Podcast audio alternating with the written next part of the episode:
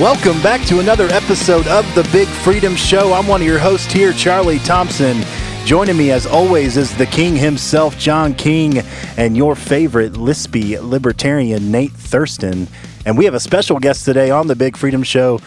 Joining us is Hannah Cox from the Beacon Center slash Beacon Impact. Is that right, Hannah? That's right. This has never happened before. She's our first guest. How does First that feel? guest. Am I really? Yeah. In studio, Oh yes. my gosh, I'm so honored. So, tell us about, for those that don't know, the Beacon Center and the Beacon Impact. What's the difference, and what what do you do? Yeah, so to make it as simple as I can, uh, the Beacon Center of Tennessee has been around for a little over a decade, and we are a nonprofit, a 501c3. We're nonpartisan. We work to advance free markets, individual liberty, and limited government in the state. And about a year ago, we decided that we needed um, a sister advocacy organization so that we could take the ball a little bit further down the field and not just advocate for cer- certain reforms, but really start, you know, getting our hands dirty and, and start lobbying and, and take action on those things. So Beacon Impact is our sister organization, uh, and that's the 501c4 counterpart. So we do a lot of our advocacy and really work to, to pass legislation through that organization. You said some key words there: free market, I like that. liberty. Uh, just so you know, the Big Freedom Show is brought to you by Freedom and Liberty. That's what we believe in here at the Big Freedom Show. You're gonna keep that going, aren't you? I am. I am. So, Until we get a sponsor.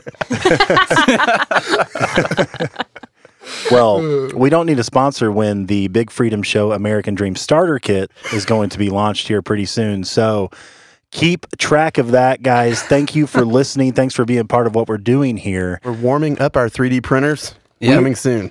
We're- Did you guys all have a good week? We, I feel like it's been forever since we had uh, uh, one of these episodes. Did you guys have a good weekend? Charlie, I know you've been doing something pretty cool, right? So, in case you didn't know, we're from Nashville, Tennessee, and the Predators are in the playoffs. So, uh, it's basically like college football meets hockey. That's the way the Predators do hockey down here in the South. So, we throw the best parties. And um, I've been losing a lot of sleep, and the Predators are winning. So, that's good Keep that for going. Nashville. It's that's working good out. for the city. I, I Here's my bold prediction on sports. I know all you liberty freedom lovers care about sports here.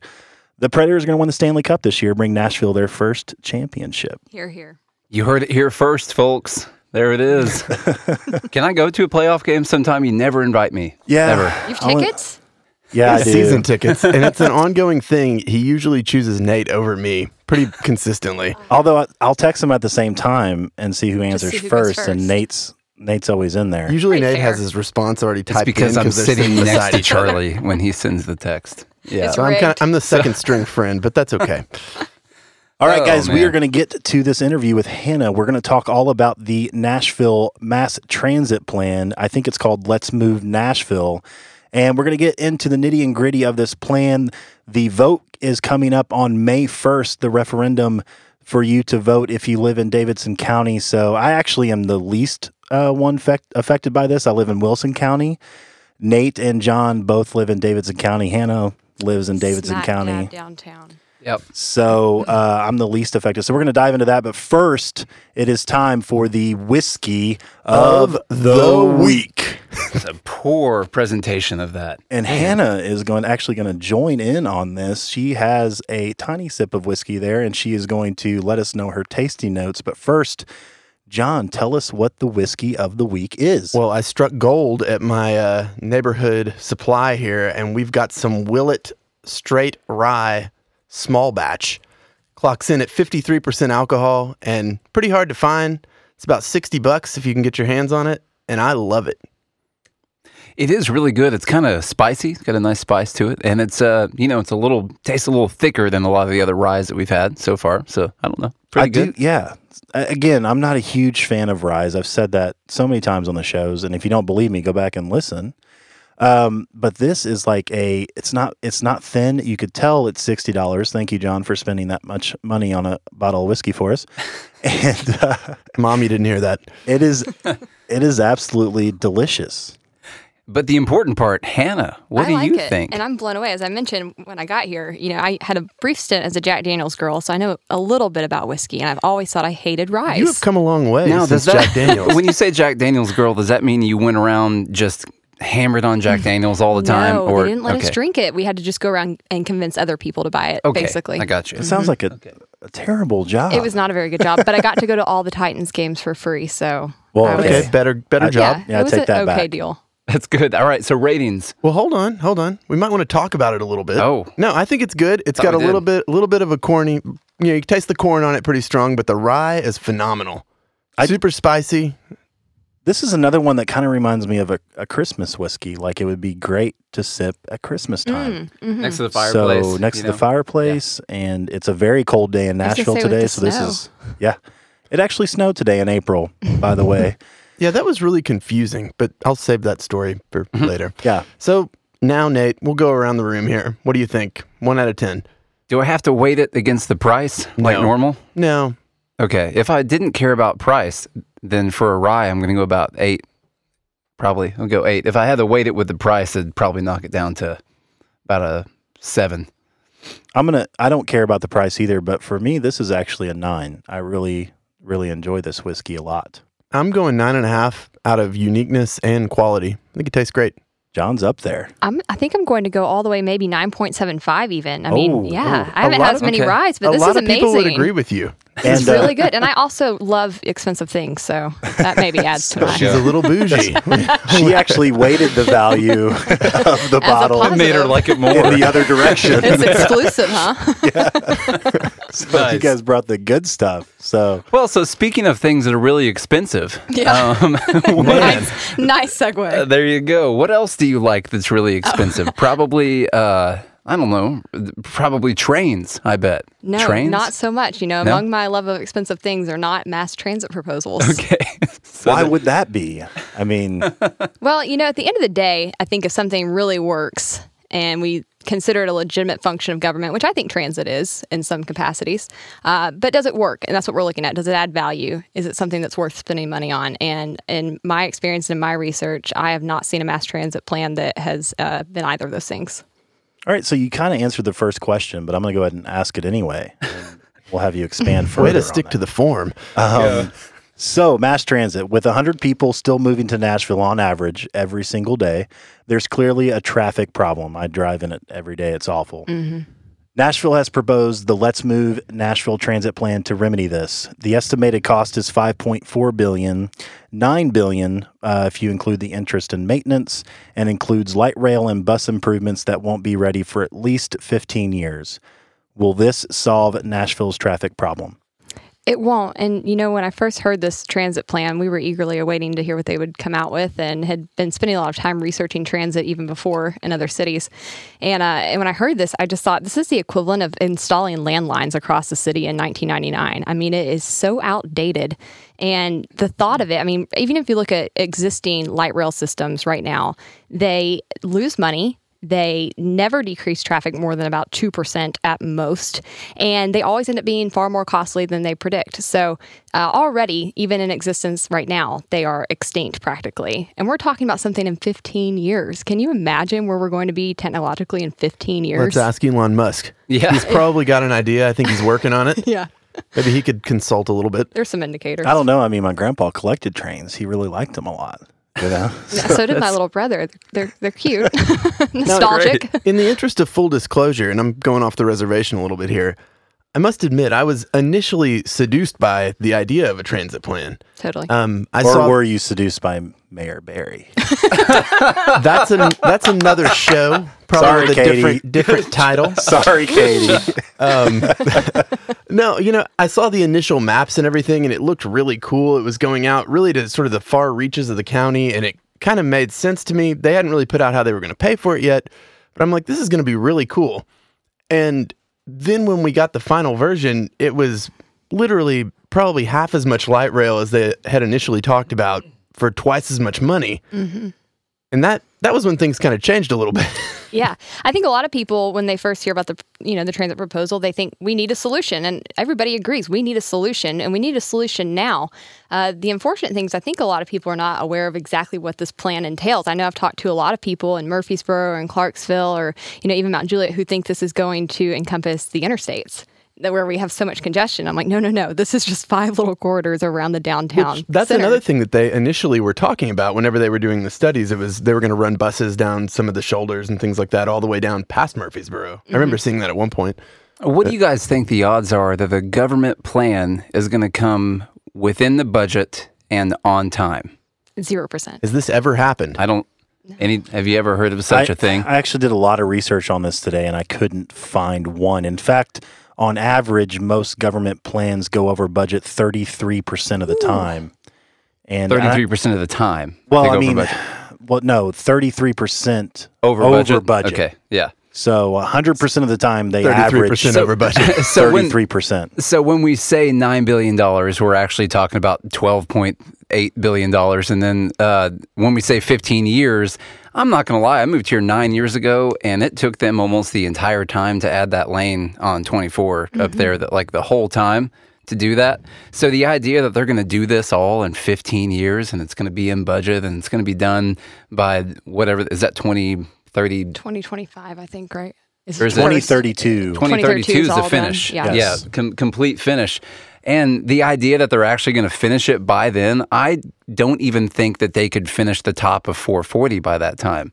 So, potholes, they yeah, can't. like I don't. I don't think they could do that. Yeah, so uh, the idea that they're actually going to get this done by then is just a joke to me. It's going to end up costing 20 billion dollars and never get finished. Right. Well, an important thing that Charlie kind of alluded to is a lot of cities have already tried this. They have run over budget drastically. They've uh, ran out of time. And what we've seen happen, interestingly enough, is a lot of them start cutting the bus services to pay for how much light rail runs over.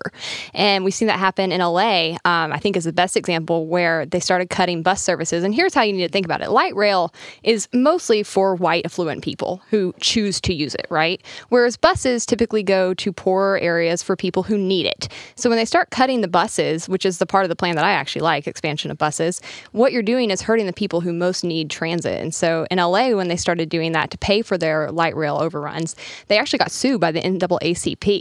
And the city had to, you know, kind of hand over the light rail plan and, and take a seat and re up the bus plan. Which, if you've ever been to LA, good luck getting anywhere on their light rail. I mean, right. It's a joke. The only places I've ever had any success with a train would be New York City and Washington D.C. and that's I can't think of any other examples and that's because it goes everywhere. Mm-hmm. Hannah brought up a good point, and this kind of transitions into my second question. I just I just want to point out how many times have you heard the government say, "Hey, we're here to help you," and although I I will say that you know their intentions may not be bad, but what ultimately ends up happening every single time is they end up hurting the poorest among us.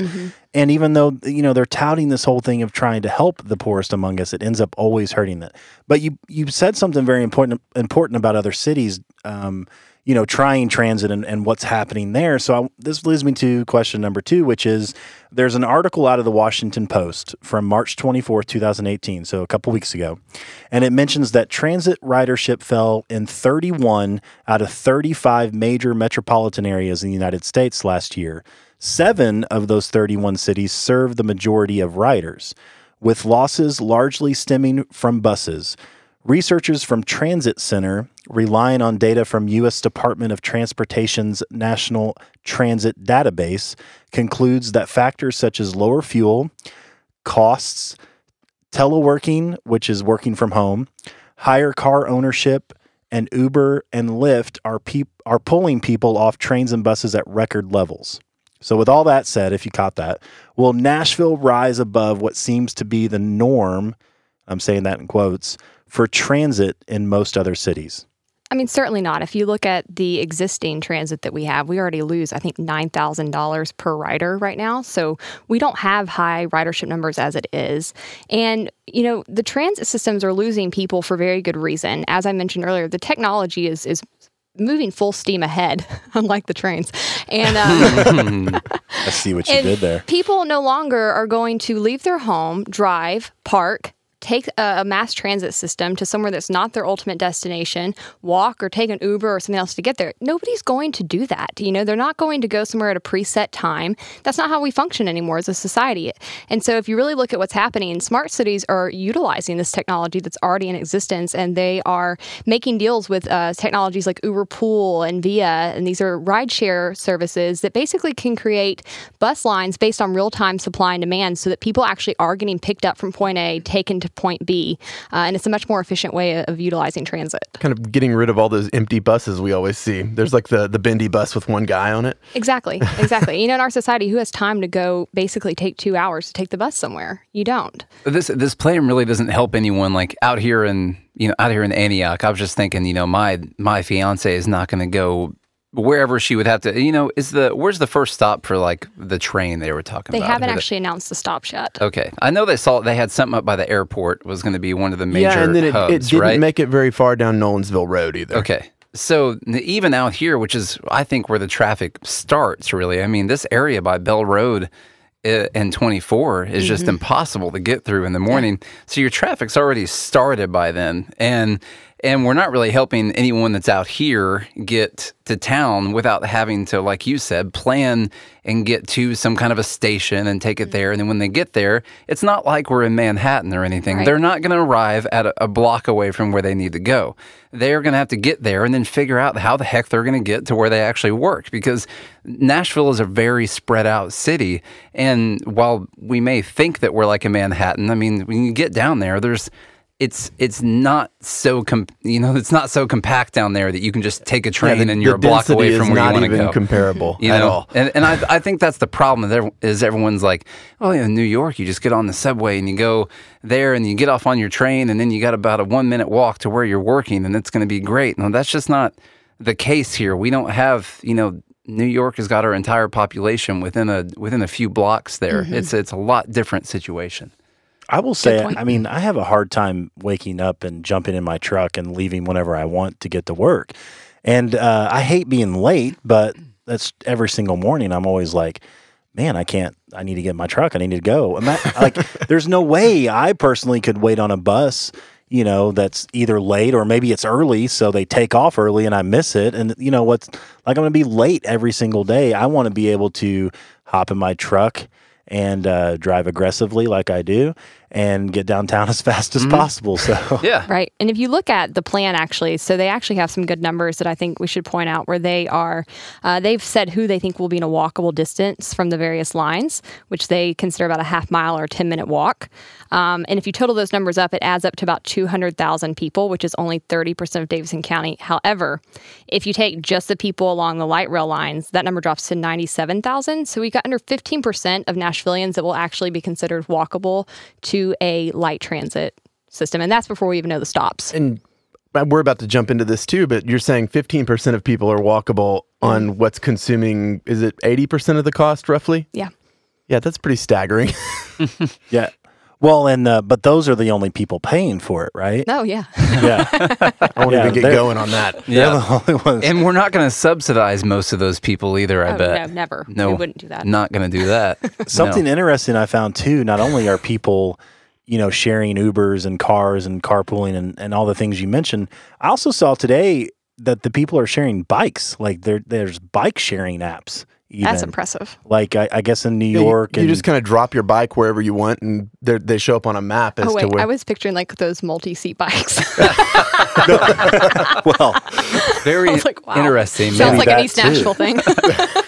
I just imagine jumping on a tandem bicycle with someone that I don't know at all. what, if you, what if you get someone that isn't willing to pedal very hard? And then you're like the pedal taverns. I'm just gonna take a nightmare. pedal tavern from my house. yeah, that way I can drink on the way into work. Oh man. Question three. This is uh I'm not trying to get you here. This is not a you know what's Aleppo question. Uh, for all you Gary Johnson fans out there. oh, Um, man. To be fair, right? To be fair and balanced, Seattle has been pointed to by proponents of Let's Move Nashville as a city that is doing it quote unquote right and boy. considered to be the model for transit ridership.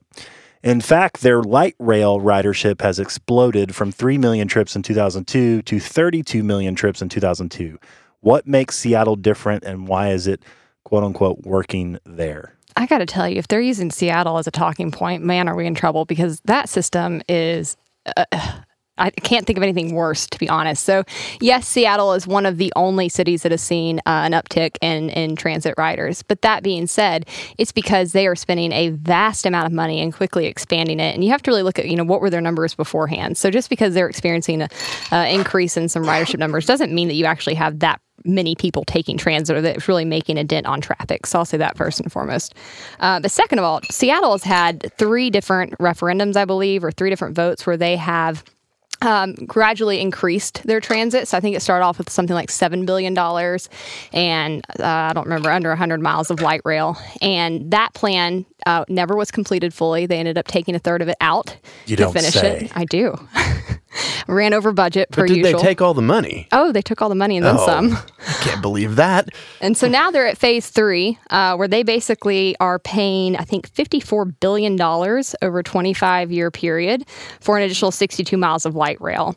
Um, to give you an idea of kind of how those costs are overrunning, they are spending over $100,000 per parking space at one of the park and ride garages they are building. A transit expert in Seattle actually made a comment I thought was hilarious where he said, These parking spaces are more expensive than most cars. It would be cheaper for us to just give everybody a car. Uh, and that's just for the garage. So uh, they're running way over budget. And so if you look at one of their uh, light rail extensions through Lynnwood, they're over 500 million over budget and on a six month delay. So I, I think when you say, you know, our ridership is increasing, at what cost is what I would say. And do we want to be in that situation? No. And I also will point out, point out that Seattle's uh, traffic is still one of the top five worst cities in the nation. It yeah, it absolutely is, and I mean, you hit the nail on the head. It's it's kind of asinine. I mean, you look at a segmentation of data, and you can point to it and say, "Wow, look how great Seattle's doing." But when you actually get down into the numbers, like you do with anything with government, it turns out to be a complete wreck. And these people are paying ridiculous amounts of money um, through taxes, and a lot of it's being squandered. They're over budget, like Hannah mentioned. And I want to mention one other thing that I, I found out uh, while I was researching for this. Seattle actually has a law. They passed a law called the CTR, which requires employers in Seattle to provide incentives to their employees to ride transit. Now, what what does everybody always say about socialism? Uh, it's so good you have to force other people to do it. So Yep. So do you get like an extra day off every month if you ride transit? well, so I took it took me a really really long time to try to find what these actual incentives are. We get it, Charlie. You spent a lot of time on this. Well, it's yeah. good. I'm I'm I'm just saying for people out there, this this information is tough to find. They've buried it deep within the interwebs. Uh, but what I found the most shocking is they actually offer employees uh, pre-tax options. So you could, uh, you know, if you, I guess if you buy a bus ticket for the month, they won't give me the details. I couldn't find those, but I'm assuming like I buy, you know, the monthly bus ticket or whatever, I get that pre-tax out of my check, like you would, you know, your medical expenses or whatever. But I just found it ironic that the government of Seattle is actually forcing their employers to offer incentives for people to take the transit system. Well, and let's not, I mean, I don't want to confuse the fact that just because a government program is being widely used does not make it successful. Uh, anyway, and, uh, this says that they increased from 3 million trips to 32 million trips. It didn't say how many people, it said how many trips. So uh, that's that's one thing. Right. When you're expanding Um, your services drastically, I assume you're taking a more bunch trips. more empty trains going back and forth. Congratulations. and then uh, they have, you know, like I said, a government program. There are people that will point to the food stamp program and say, "Look, we gave a lot more people food stamps last year. It's a success." That doesn't mean it's a good thing uh, at all. Is it actually helping people? Is it the money that's spent on it? Is that in the economy hurting people in some other kind of way? We're not talking about that. We're talking about more people using this, and I just don't want to, you know, confuse that fact. Well, and and I brought that question up on purpose because I wanted people out there thinking like, if you're listening to the other side of this, uh, if you haven't figured out by now, we're you know I'm against this. I think the Big Freedom Show is against this. Be, because of what it all entails. And if you're listening to the other side, the people that are behind Let's Move Nashville, that are trying to get you to vote for this thing, look take a look at what they're telling you like Seattle and other types of cities that they're pointing to. Look at those things and take a deeper dive into them for yourselves. And the information's hard to find trust me but you'll get there. You'll get down into the nitty gritty and actually see for yourself that it's just a bunch of hogwash on to this is a family show i can't say what other words um, on to question number four. Personally, I think the biggest issue that I see with the plan is the taxation of the entirety of Davidson County, with 80% of the revenue being spent on a light rail system that really would only impact the center, city center of Nashville. Dedicated lanes and bus rapid trans- transit are being proposed for the rest of the system to service a much more substantial geographic area. Area, and we kind of talked about this, but the question at only 20% of the project cost, or around about there, is there any reason bus rapid transit shouldn't be a first line solution for the entire problem? I don't think so. And, you know, I really wish that they weren't put together in the same plan because I think that that's they're two totally different items that need to be examined as such. And unfortunately, Nashvilleians don't have that opportunity. John, I know you've you talked about how you'd like to see this as a as a bus plan. no, I mean, I'll, I'll give a little context. I've I have some property over on the other side of the county, and we're in. Which, for those of you that don't live here, Davidson County is huge, um, and it's split up into what's called the Urban Services District and the General Services District. And the General Services District, we don't get trash collection and things like that. It's, I mean, it's pretty country out there, and what I think is crazy is people out in the general services district that get way reduced services on everything are being taxed the same as someone who lives right in the middle of the city center. That kind of makes me a little crazy. Understandable. Just like what I was saying, you know, where I where I live out here, basically, I'm really not going to have much access to these services unless I spend probably 30 minutes worth of parking and going somewhere and taking an Uber or wherever I need to go to use I- the service. I don't, I don't have city So- sewer, but I have to pay for a light rail. this plan is essentially worthless to me, but I'm still going to have the same taxes for it that uh, that everyone else is going to have. But that's all. That's all I have to say about that. That's all I got to say about that. All right, number five, Hannah. Listed on letsmovenashville.com slash benefits is jobs and economic impacts.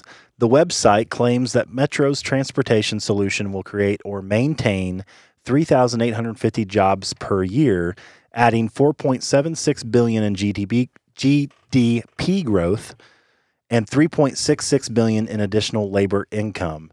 Is this proposal a jobs program? Gosh, you know, right here, jobs development, economic development, I just think corporate welfare immediately because, you know, that's code word for what that is. So I, uh, I definitely don't believe that the government is in the business of creating jobs. I don't think there's any such thing as a government created job unless you're actually working for the government.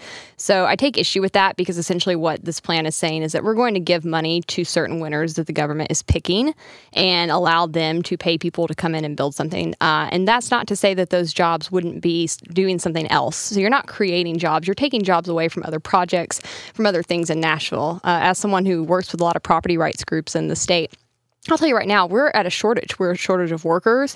Uh, a lot of our projects run way over time because they can't get the people they need on the projects. They can't get the uh, codes approvals. They can't get the inspectors there on time. Our city is having an affordable housing crisis, and it's because our our supply is so restricted. So we're going to take away the ability to increase supply in other areas that we need and put it on this boondangle of a traffic plan. I don't think that's creating jobs. I think it's hurting other industries and making Nashville better or worse off economically at the end of the day. And ironically, we haven't gone into too much about the funding mechanisms for this, but one of the ways that they're paying for it is a surcharge on businesses. So you're literally taking money from productive use in private enterprise and sinking it into this disaster. like you guys are saying, in- in, in economics, uh, everything is a trade off. You don't, the government does not create anything. Like Hannah said, they only take. All they do is take, and then they, they put that money in other places. So, is the trade off for this money worth it? That's the that's the question because they're not really creating anything. They're taking from something else to put money in somewhere else, and and it's it's not a creation. That's the that's the most important part to remember. As Hannah mentioned, it's private industry that actually creates the production. They create the actual real jobs. And if you're taxing people to death, if you're adding a 20% sur- surcharge on business taxes, if you're you know, raising the sales tax up to one of the highest in the nation, like this transit proposal does, then you're taking away productive jobs that other people could have had to fund a, you know, a government quote unquote job for a couple years. I mean, that's essentially what you're doing. And to take it one step further, you're literally taking people out of the workforce that could be used for other projects. Like you said, if you try to build anything here right now, it's impossible. How's that going, John? That's What are you building? uh, tariff watches next week.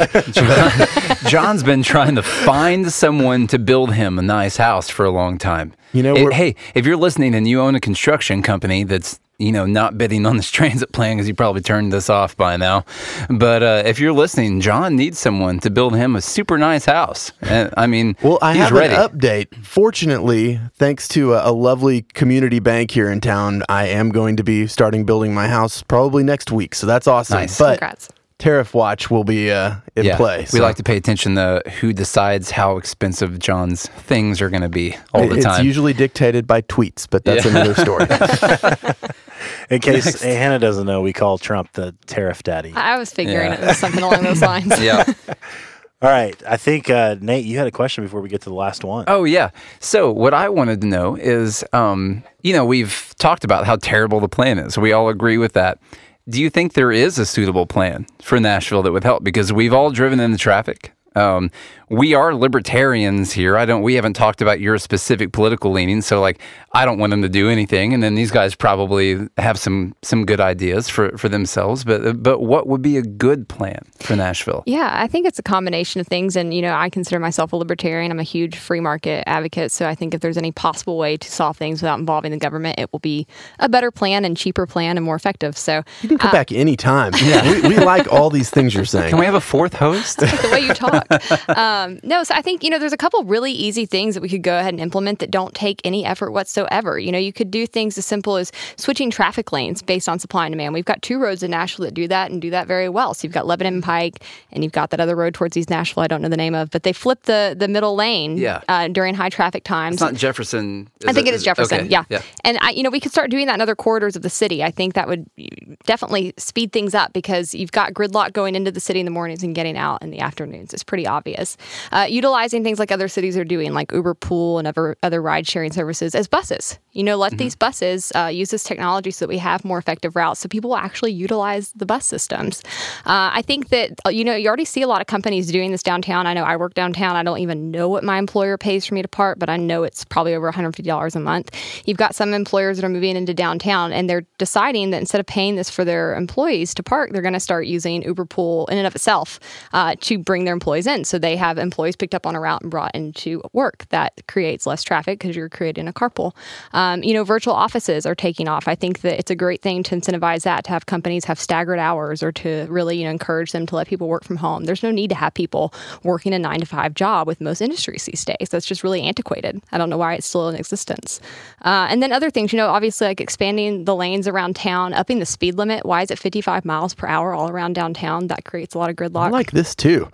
so I think there's you know a lot of immediate things that could be implemented, and then I think long term, obviously, you know, autonomous cars are just going to open up a whole new world for us. And I think that to to imagine a plan 25 years down the road and not incorporate that is a form of arrogance and just it's just ludicrous. I don't understand how that could plausibly be the case. I think in 25 years we're going to be trying to figure out how to get the tracks out of the road for Yeah. more for more lanes if they pull this off.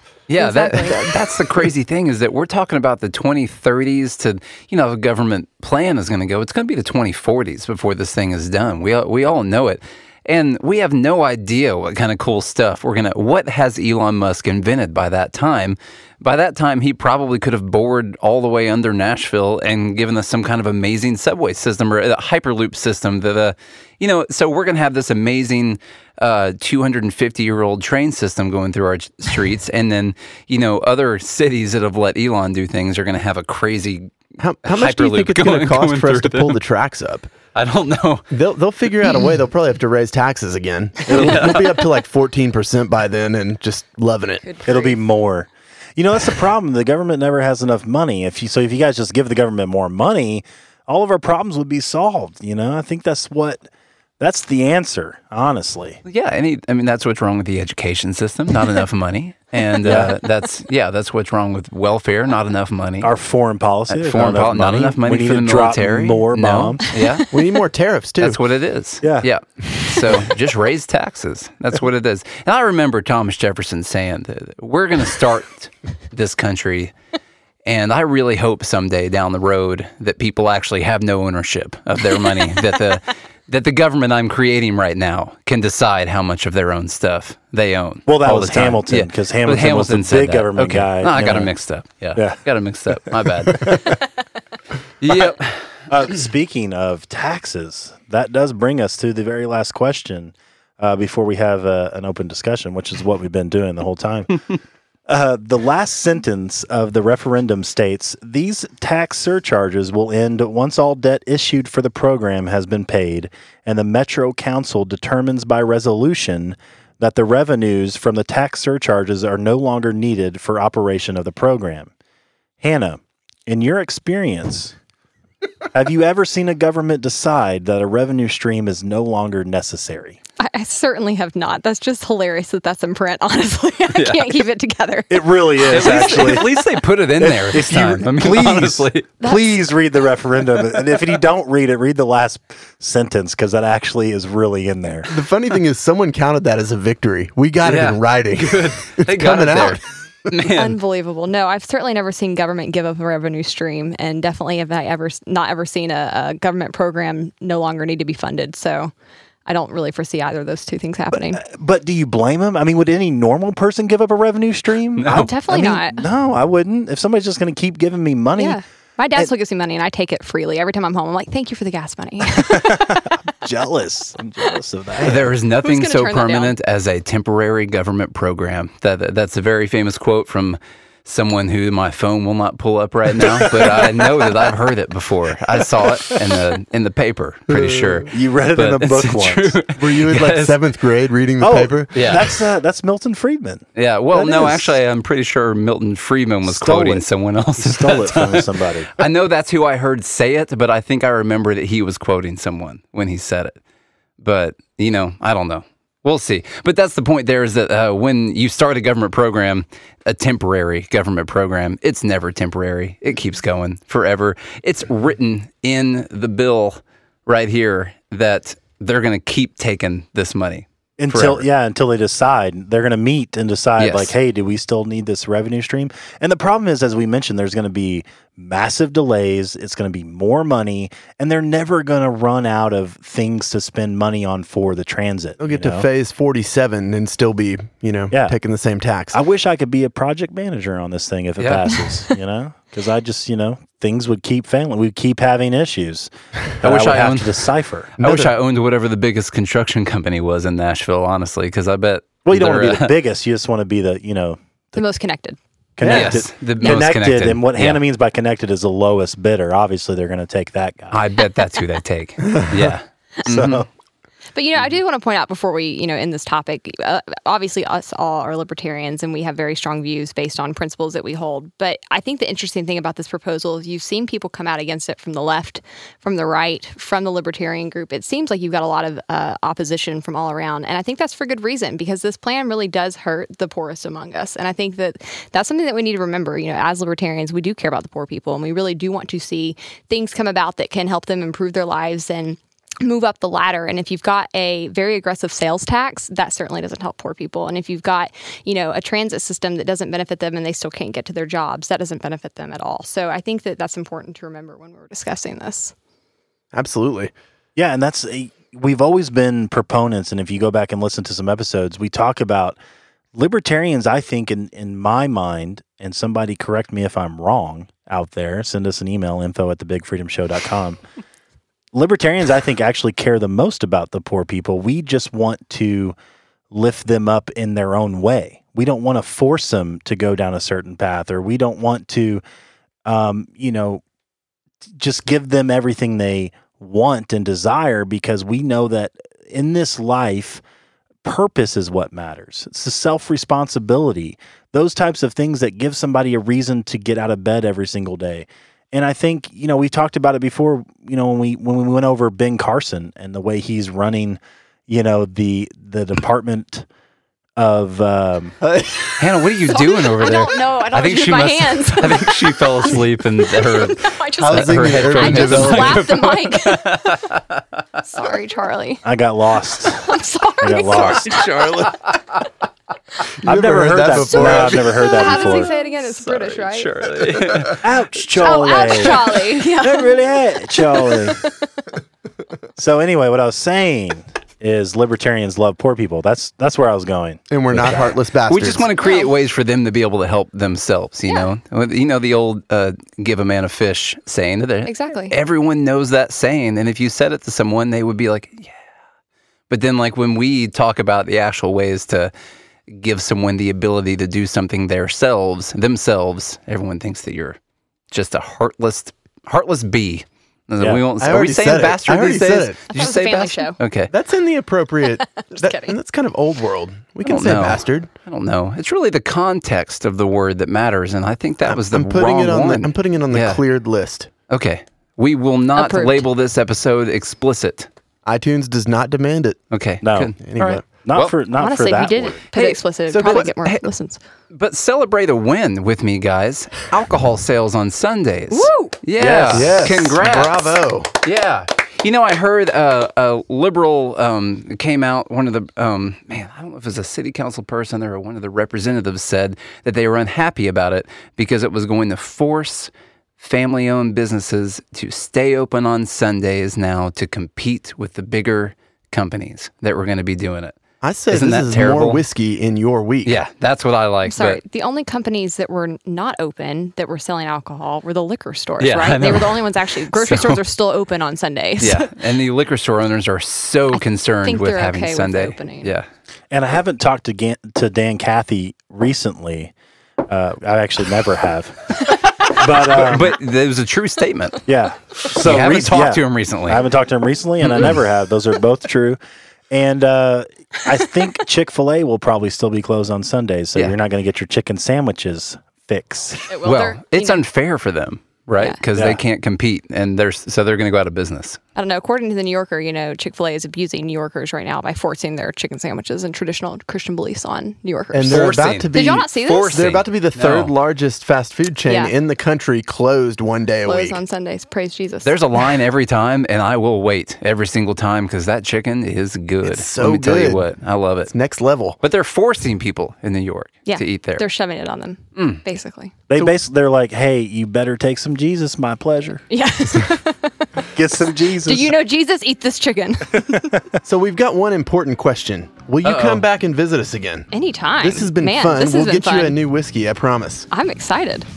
Guys, that's all the time we've got. We're running out of time. So thanks for joining the Big Freedom Show. Thanks for listening. Please share the show. Tell a friend about it. Leave us a rating and review. And guys, we'll talk some more liberty next week.